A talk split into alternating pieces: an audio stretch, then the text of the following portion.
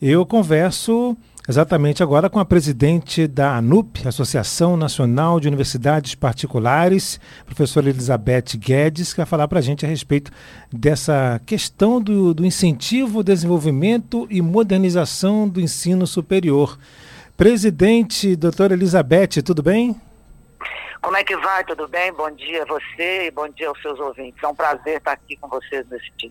Bom dia. A PITANG, né, a Associação Nacional de Universidades Particulares, o Google e o Ensinar Tecnologia estão se unindo para promover e incentivar o desenvolvimento e a modernização do ensino superior, né? Tudo isso por conta da pandemia, presidente? É, na verdade, a pandemia acelerou esse processo de transformação digital das, das instituições de ensino, quer sejam do ensino superior ou do ensino básico. Uhum.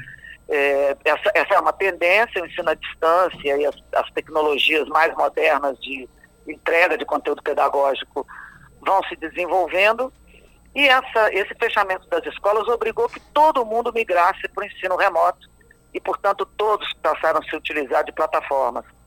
A ideia da nossa associação com a Google Cloud, a PITANG e a Ensinar é justamente ter condições favoráveis para que médias e pequenas instituições de ensino, quer sejam de ensino superior ou de ensino básico, possam se utilizar dessa, dessas modernas tecnologias a preços e metodologias mais acessíveis.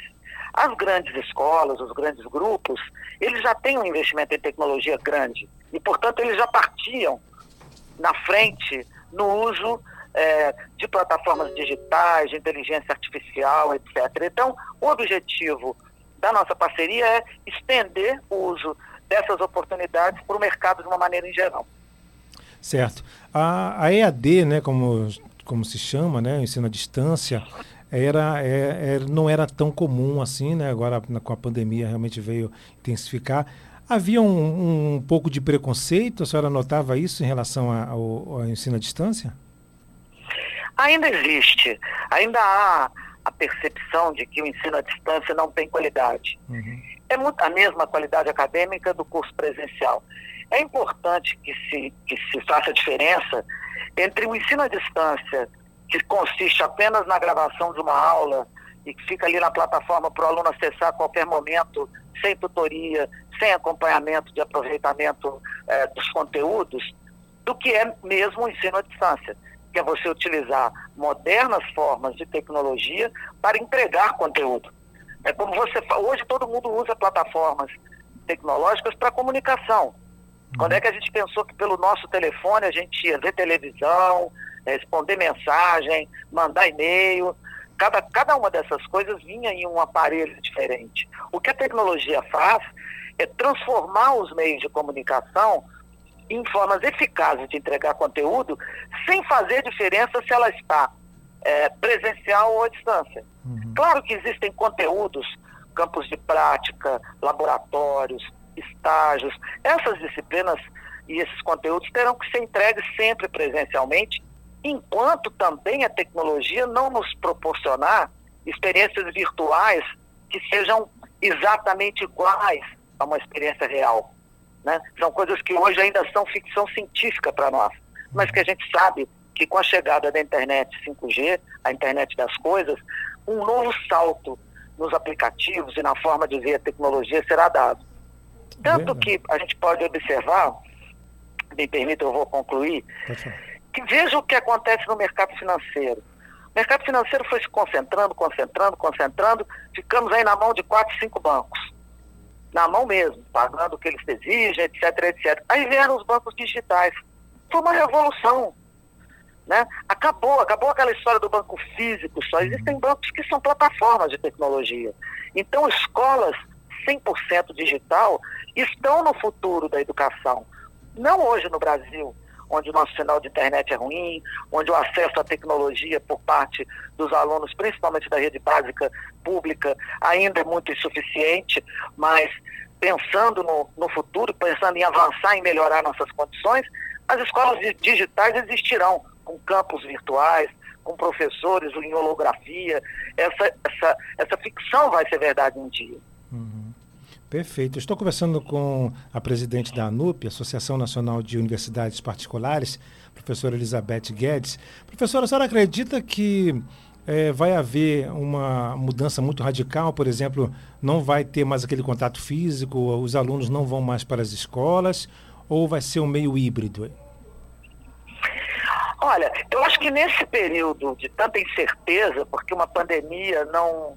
não se termina com uma vacina só, o que a gente lê na imprensa, que todos devem tomar todas as vacinas, uhum. e que uma pandemia leva mais de um ano, dois anos para ser controlada. É, o que nós estamos aprendendo durante esse período de pandemia é que nós temos que ter cuidados sanitários, lavar as mãos mais vezes, nos manter mais distantes. O brasileiro é muito quente, está sempre...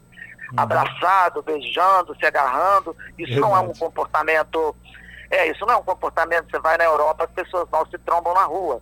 Então nós vamos nos aprender a nos reeducar, a viver socialmente.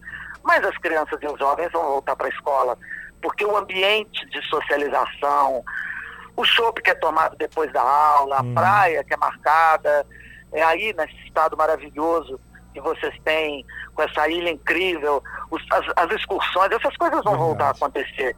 O que é importante para nós nesse momento é que as escolas precisam reabrir. Né? Eu estou no Rio de Janeiro, a gente está conversando a partir do Rio, no Rio de Janeiro os shoppings estão abertos vinte e quatro horas, as escolas estão fechadas. Uhum. Então, claramente existe um posicionamento político em relação às escolas, em relação ao comércio, de uma maneira geral. Sim. Em Belo Horizonte, os pais estão afixando outdoor nas ruas, pedindo a reabertura das escolas, porque muitos estão voltando a trabalhar. E quem vai ficar com as crianças? Né?